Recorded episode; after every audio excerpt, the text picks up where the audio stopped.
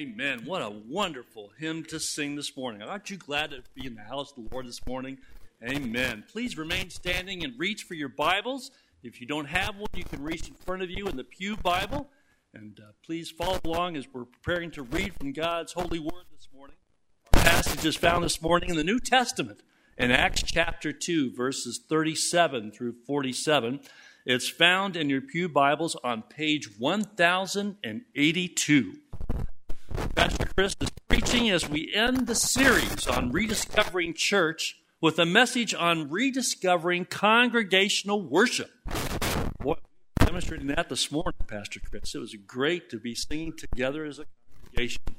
So follow along as I read in chapter 2 of Acts 37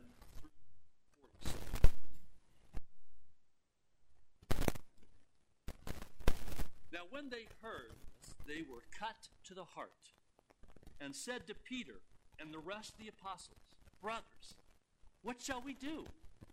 And Peter said to them, Repent and be baptized, every one of you, in the name of Jesus Christ, for the forgiveness of your sins, and you will receive the gift of the Holy Spirit. For the promise is for you and for your children, and for all who are far off, every one whom the Lord our God calls to himself. And with many other words, he bore witness and continued to exhort them, saying, Save yourselves from this crooked generation. So those who received his word were baptized, and there were added that day about 3,000 souls. And they devoted themselves to the apostles' teaching and the fellowship breaking of bread and the prayers. And awe came upon every soul, and many wonders and signs were being done through the apostles. And all who believed were together and had all things in common. And they were selling their possessions and belongings and distributing the proceeds to all as any had need. And day by day, attending the temple together and breaking bread in their homes, they received their food with glad and generous hearts, praising God and having favor with all the people.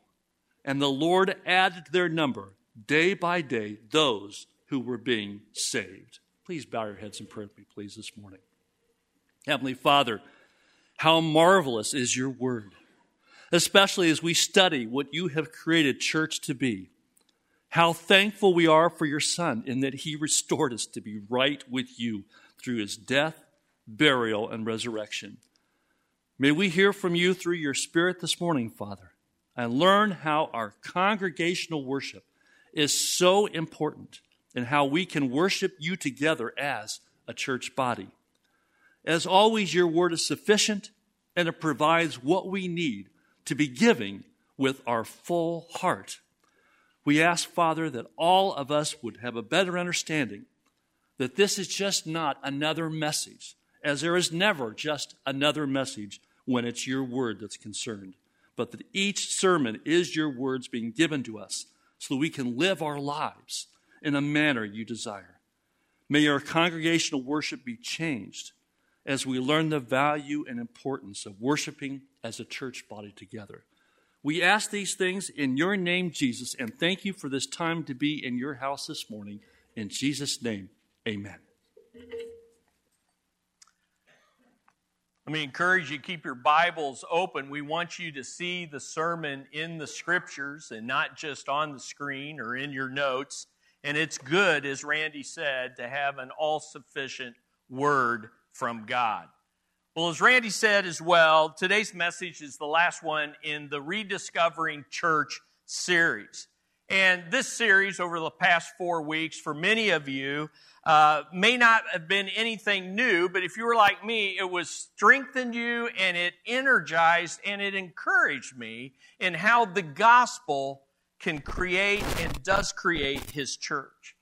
And for some of you, the series has been an introduction to what we believe as a church. Aren't you glad for those who have joined our church during this series? That was a blessing. Amen.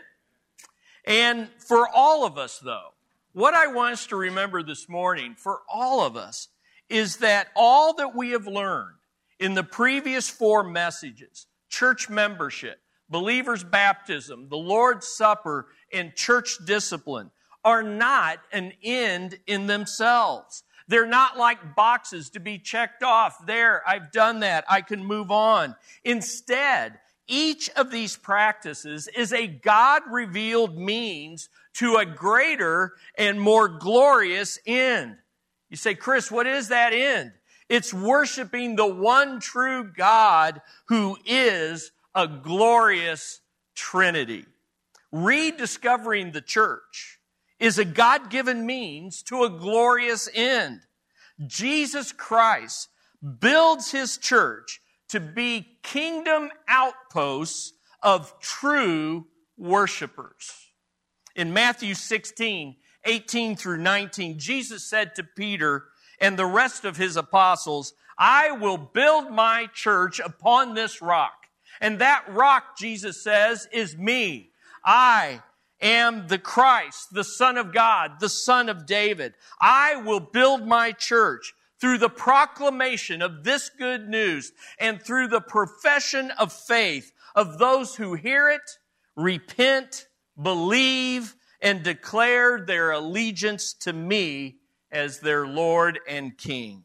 Then in John 4, 21 through 24, Jesus tells an immoral Samaritan woman, and in that culture, those were three strikes against you. And yet Jesus sought this woman out in order to tell her this good news.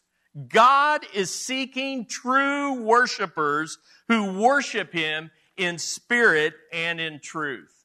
He goes on to say to this woman by the well, one day true worshipers will not worship on this mountain in Samaria or even on the Temple Mount in Jerusalem, but they will worship the Father in spirit and in truth. But that begs a question, doesn't it? Where will they gather to worship?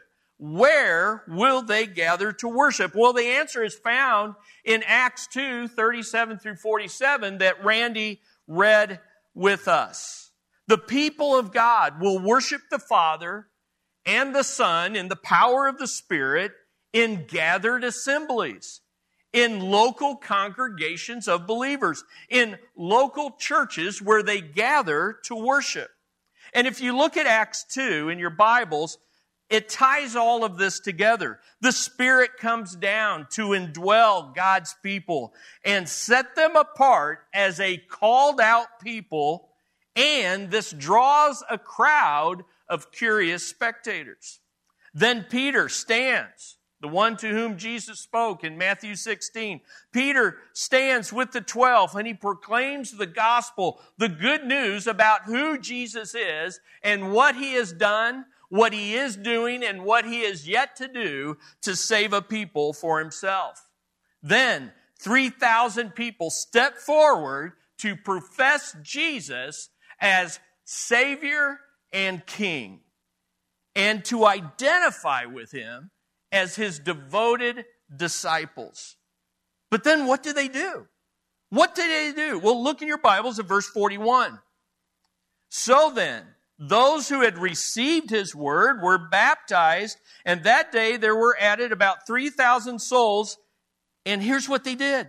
They were continually devoting themselves to the apostles' teaching and to fellowship and to the breaking of bread and to prayer. And that is what they did. In the New American Standard, it says they were continually devoted to that, to gathering together as a local church to worship God the Father, God the Son, and God the Spirit as a gathered people. And that's what this final message in this series is about. Rediscovering congregational worship as a church. We gather to be a local, visible witness of true worshipers in spirit and in truth. What Jesus promised the Samaritan woman by the well became a visible, dynamic reality on the day of Pentecost. In Acts 2 37 through 47, we see a local, visible witness of true worshipers. And it's not just visible there on that day in Jerusalem or on this earth. It was visible to the unseen world. In Ephesians uh, 3:10 it says that the manifold wisdom of God might now be made known through the church to the rulers and the authorities in heavenly places. I believe that includes the demonic realm, but also in 1 Corinthians 11:10, Paul tells us that how we gather to worship matters to the angels in heaven. Did you know that? That right now there are angels in heaven observing how we order and how we gather to worship. You see, rediscovering the church is never, ever an end in itself. It's a God revealed means to an even more glorious end. We gather to worship the one true God in the Spirit as a witness to the truth of the gospel of Jesus Christ. As Bob Kauflin writes in his book, True Worshippers, the worship of God matters. It's never irrelevant. It's never unimportant.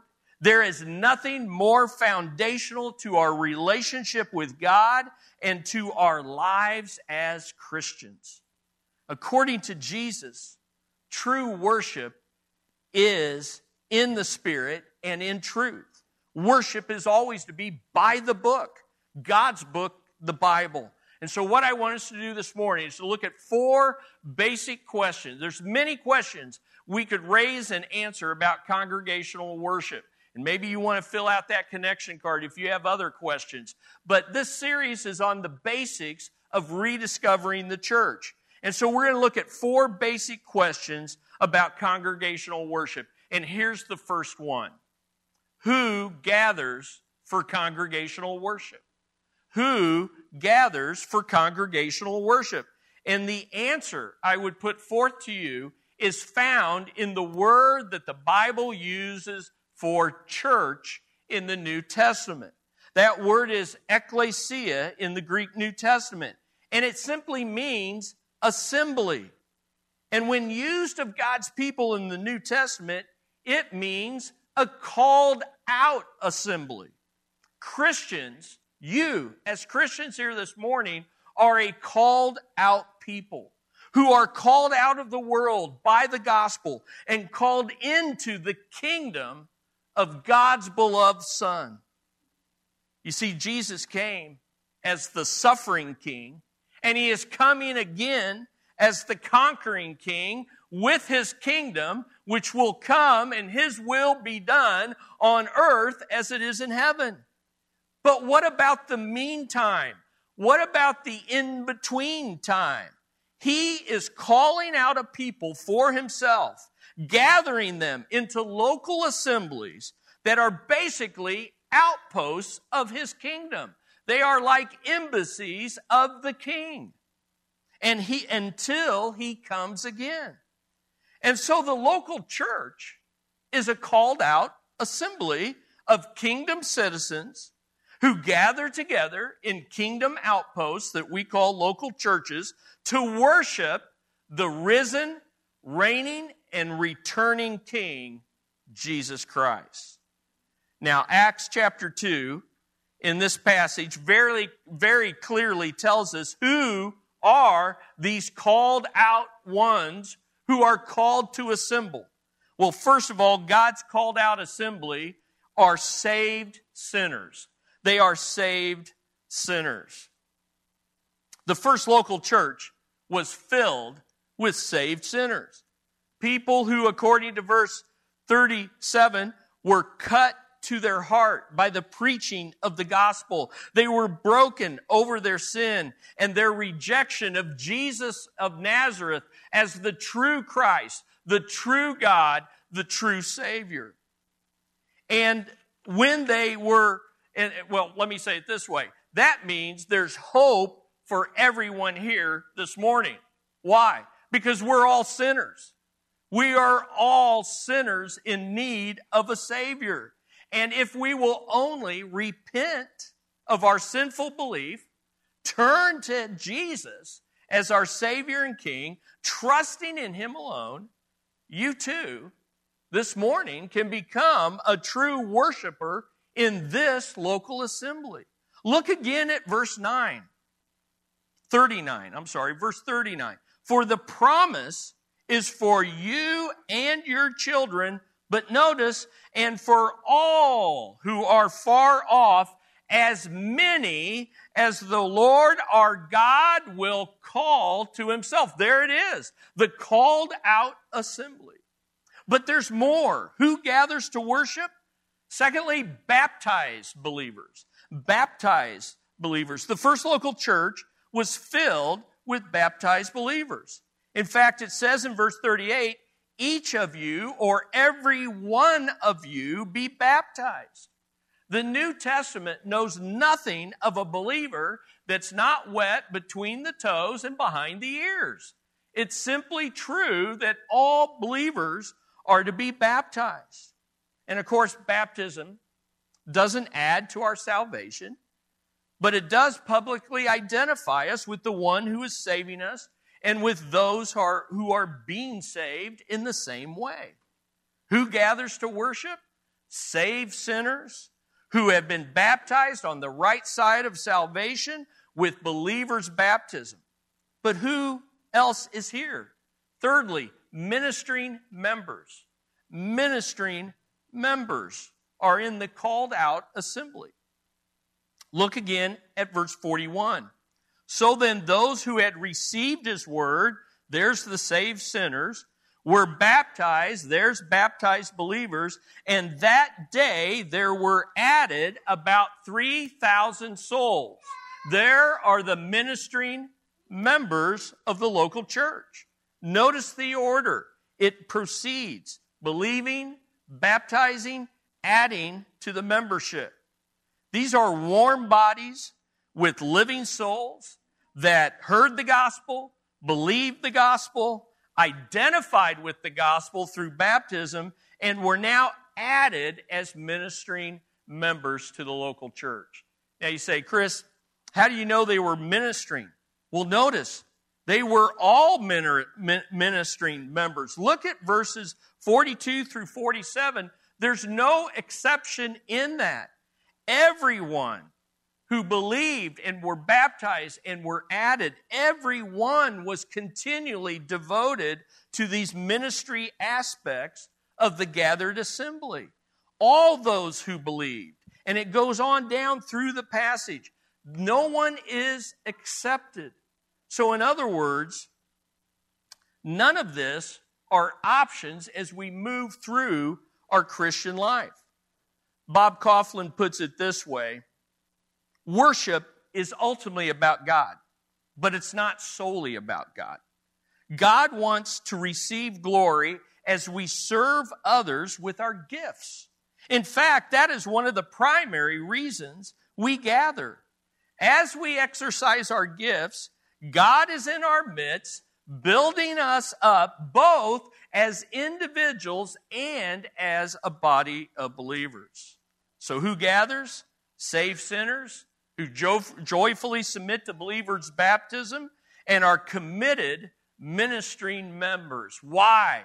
Because, fourthly, they are devoted disciples. They are devoted disciples. Again, verse 42. They were continually devoting themselves to the life of a disciple. This is what the church is all about, folks.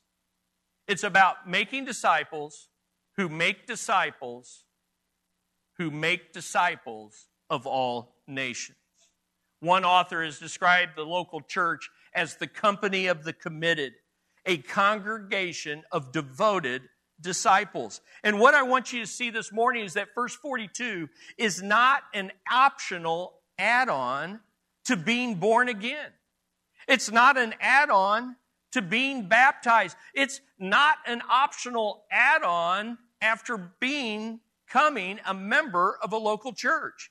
Instead, it is the logical and continual result of all of these. We're born again as disciples. We don't choose to be. We're born, to, born again as disciples to become devoted disciples. We're baptized as the first step of a lifetime of obedience as devoted disciples. We commit to being ministering members in this local church to multiply devoted disciples like ourselves.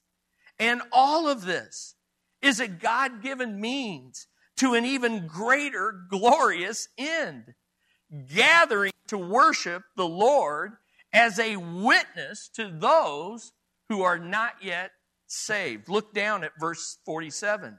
Why is all this assembling happening? What's supposed to ha- occur? What is the witness? Notice verse 47 praising God and having favor with all the people, and the Lord was adding to their number day by day those who were being saved. A witness of their worship led to calling out more people to be saved. Now, let me make just four quick observations as you look at these four uh, descriptions of who gathers to worship. And the first is this who gathers for congregational worship is simply a summary of the previous four messages. If you look at that, that's what the whole series was about. Church membership. Only saved sinners are to join. Believers' baptism, plainly practiced after salvation and before membership. Lord's Supper, a repeated communion of ministering members. It's vitally connected to both membership and to discipleship. And then when we the message last week on church discipline, the corrective essential to growing devoted disciples. This is merely a summary of who gathers to worship. The second observation is this these are not four kinds of people, these are four facets of a true worshiper. In other words, these are not four levels of commitment that we choose. I'll choose to be saved, but I won't choose to be baptized. I'll, I'll choose to be baptized, but I don't really want to join. I'll, I'll join, but I don't want to be a devoted disciple. No, these are not levels of commitment but a lifestyle that every believer is called to. The third observation is this the point is not perfection, but progression. You know, you might look at those and say, man, I don't measure up. I'm just going to give up. I'm just going to turn away. I, I can't do it. And the truth is, you can't do it. That's why we gather in the name of the Lord for Him to bestow His grace through the gathered worship of a church, of our church. And because perfection is not achieved this side, that's why there is church discipline, which we see happen in Acts chapter 5.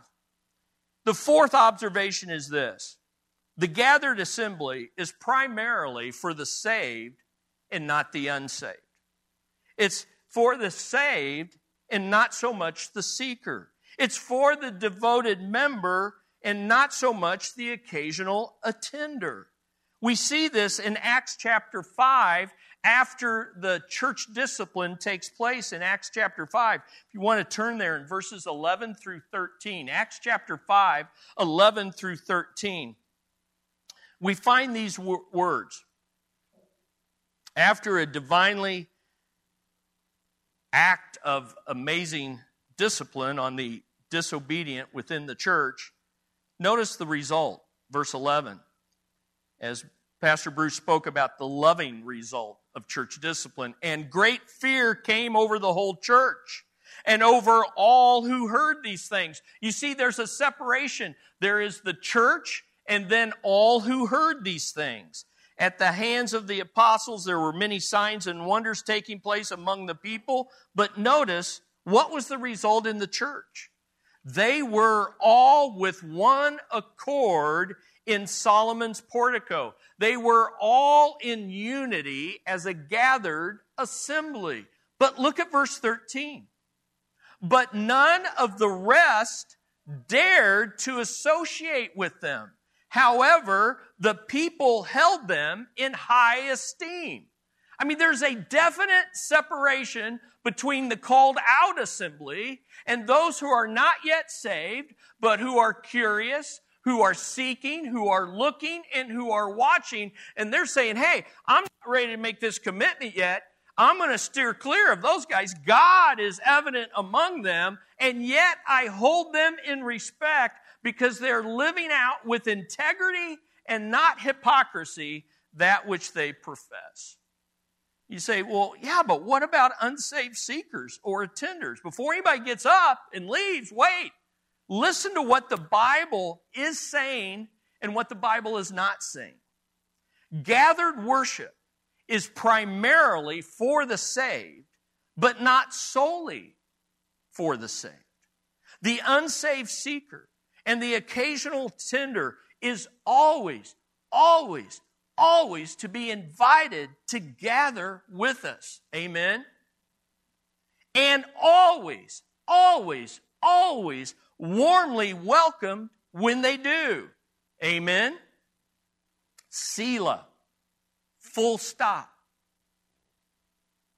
According to 1 Corinthians 14, the worship gathering should be conducted with unsaved people even in mind. We should be thinking about how is our worship coming across? Do they understand? Are we clear in what we sing, what we pray, what we preach? But the gathered worship is not primarily about them. And guess what? It's not primarily about you and I either. It is primarily about the God we gather to worship. Listen, if you're here this morning as a seeker or an attender, this is all good news for you straight from the heart of God. Because God's not only seeking true worshipers, God is in the business of making us true worshipers of Him. You see, Jesus found the woman at the well. She didn't find him. Jesus sought her out to make her a true worshiper of the one true God through Jesus by the Spirit. Listen, this is good news this morning, beloved. God is seeking and making true worshipers here this morning. And you can become one simply by responding to the person and the work of Jesus Christ, trusting Him alone, turning from your sins, turning from our own thinking and our own working and our own striving and our own philosophies and ideologies, instead, entrusting ourselves fully to the gospel. So we know who gathers, but when do they gather? When do they gather? That's our second question. The second question is this When do we gather for congregational worship? Now remember, worship is by the book. So, what does the Bible tell us about when to gather for congregational worship? And I would sum it up in one simple principle Sunday is the first day of a week of worship.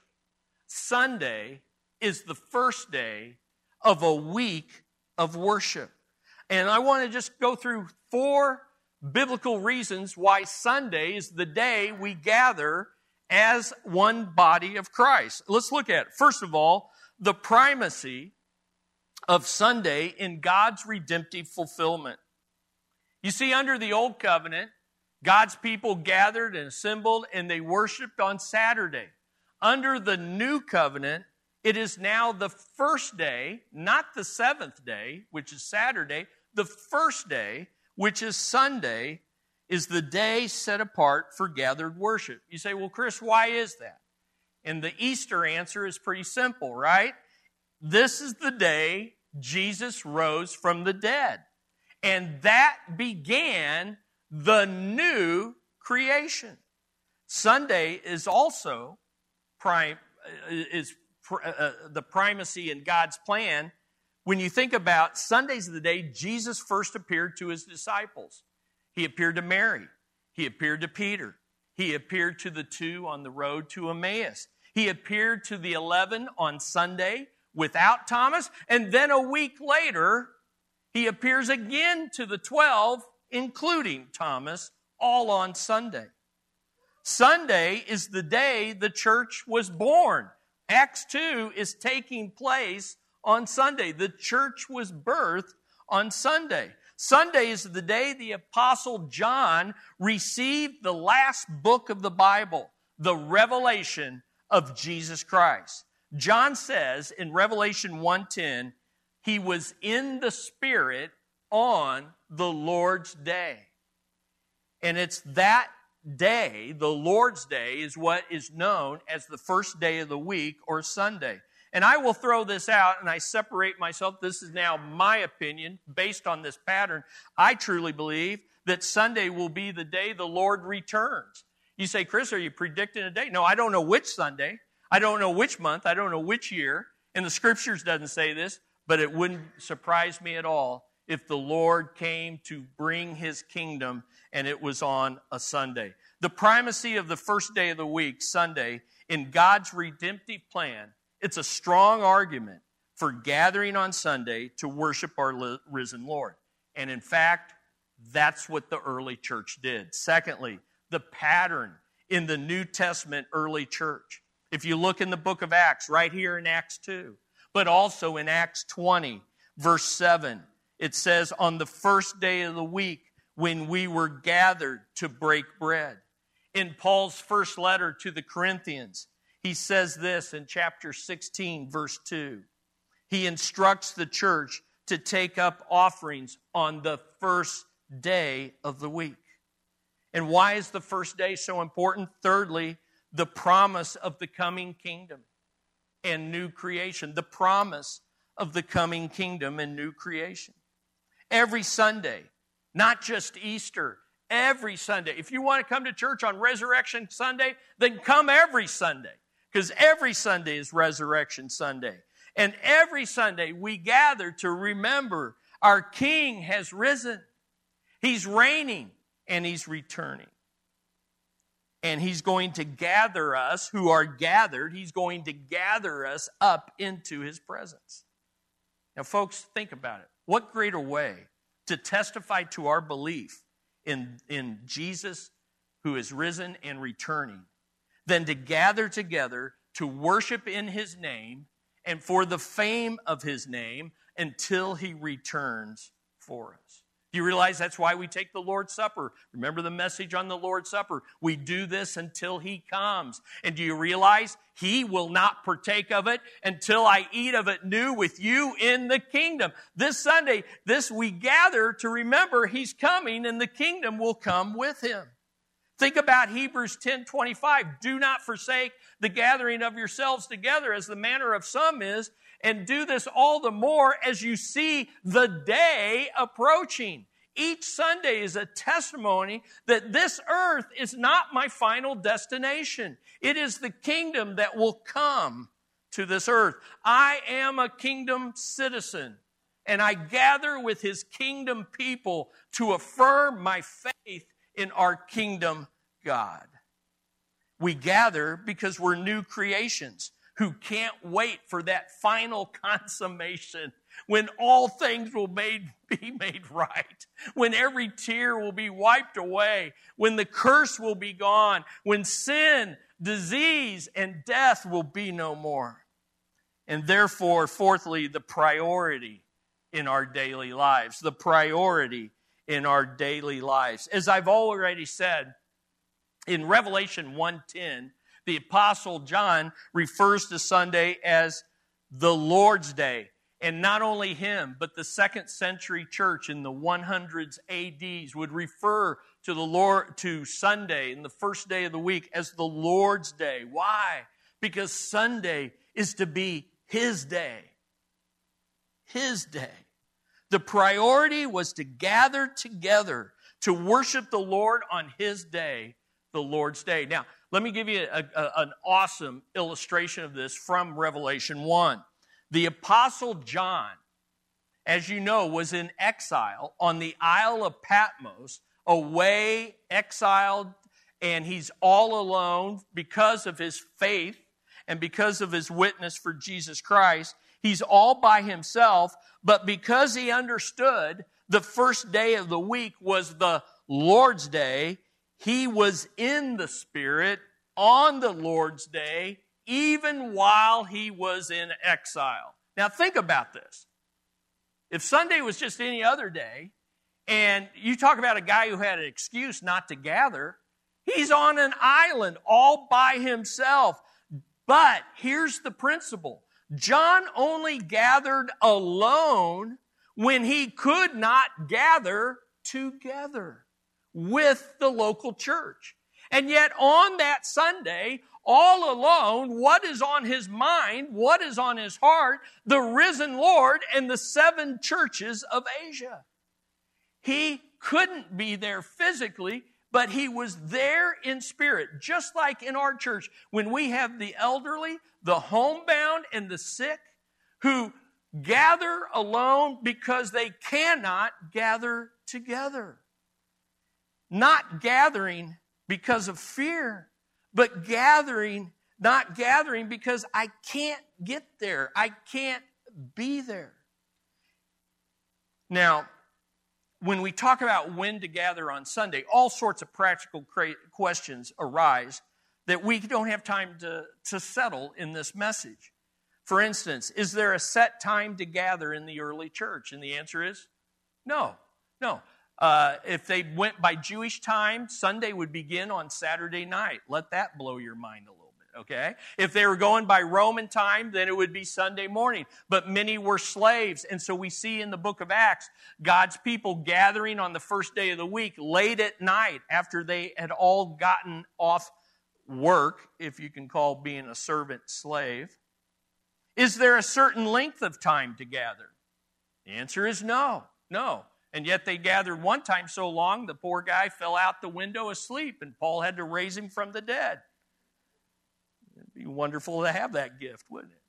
Can we meet more than once on Sundays? Yes, yes. Can we meet other days of the week? Yes. Look here in Acts 2. We see them meeting day by day, okay?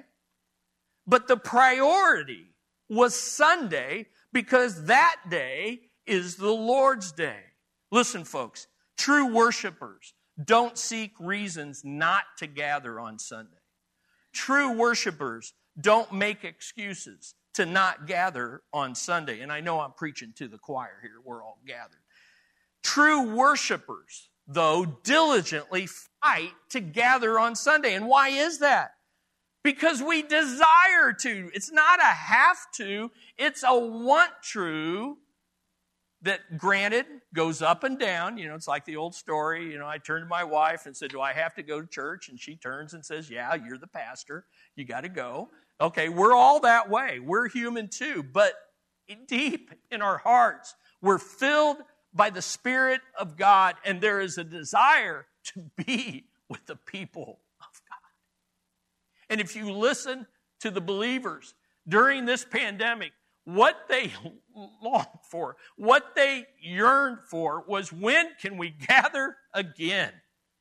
We desire to gather. We are devoted to gathering. Look again at verse 42. They were continually devoted. This is such a key term. It carries everything else in the remainder of the passage. And the idea there is that we are so, I like the, the New King James says, continued steadfastly. The New American Standard, continually devoted. Listen, in verse 42, when you're continually devoted to something, you persevere in doing it in the hardest of times. Verse 46, this word devoted shows up again in verse 46, day by day continuing with one mind. Why? Because that, that continuing is devoted. Why? Because when you're devoted to something, you're preoccupied with it all the time. Sunday is not a one day worship event, it's the first day of a week of worship. And then we're disciplined in gathering for worship. Hebrews 10 25, not forsaking the assembling together of ourselves. But here's the, the, the crowning point we are destined to gather for worship. Do you, do you realize that this is a dress rehearsal for all of eternity? We gather because one day we will be gathered together with our King. And so here's the point if this is our destiny, shouldn't it be our priority? Each and every week? Sunday is the first day of a week of worship. Think about it this way Sunday worship is the overflow and the kickstart to a lifestyle of worship during the week. As you worship during the week, the overflow comes on Sunday. You say, yeah, but Chris, last week wasn't too good. That's all right. Sunday's your kickstart for another week of worship. It's that rhythm that comes. So we know who gathers. We know when to gather. You came the right day. Number three, where do we gather for congregational worship? Where do we gather? Now, notice in our passage that the church gathered in a particular city. What city was that? Jerusalem, right? And they were known as the church in or at Jerusalem. But they also met at, as one body on the east porch, each east side of Solomon's temple. They also met day by day, going house to house. So ultimately, the answer of where we gather is found in the phrase local church. So let's look at that. We gather as a quote, local church. Why? Because we have a geographical location in a specific place. Now, that place, listen to me, that place can be with a building or without a building. It can be in a building that has a mortgage or doesn't have a mortgage. Let me ask you this morning aren't you glad we have a building and no mortgage as a church? Amen. We gather here. It may be by a river, like in Acts 16, and yet as soon as Lydia gets saved, she says, Oh, let me open my house for the, for the, the planting of the Philippian church. It might be under a tree or on a porch in Africa, as our missionaries there do. It may be in an old barn in Romania. It's one of my greatest worship times with God's people was in a barn in Romania. It may be in a living room or a strip mall for a new church plant. Listen, yes, the church is not a building, but a people. And yet, the people of God do gather in one geographical location to worship as one assembly or body. Now, as Americans, we often say we're going to church, right? But if you were in Scotland, the believers in Scotland, the word for church is kirk. And how they say it there, when they gather for congregational worship, they say the kirk goes in. What do you think about that, Kirk? The kirk goes in. Glad you're here this morning. The kirk goes in. The church goes in. Rather than just simply thinking we're going to church, no, the church is going in to gather for worship. Now, secondly, this means that there is also a physical location as a gathered people. So a geographical location puts local in the phrase local church. A physical location puts the church in the phrase local church because church means assembly. So even though there were house churches in the New Testament, when you study 1 Corinthians 11 through 14, especially, well, both 11 and 14, there is a significance when the church is gathered together. Paul even says, in the church, I would like such and such to take place. What's he meaning? He's meaning that you're the church when you're scattered, but there is a special spiritual significance to the church gathered in one location. As one church leader put it, when the church gathers expectantly in one place at one time to hear God's word proclaimed, it is a unique event God Himself addresses us as His people. The Spirit works in our heart at once to convict, to comfort, to illumine, and exhort.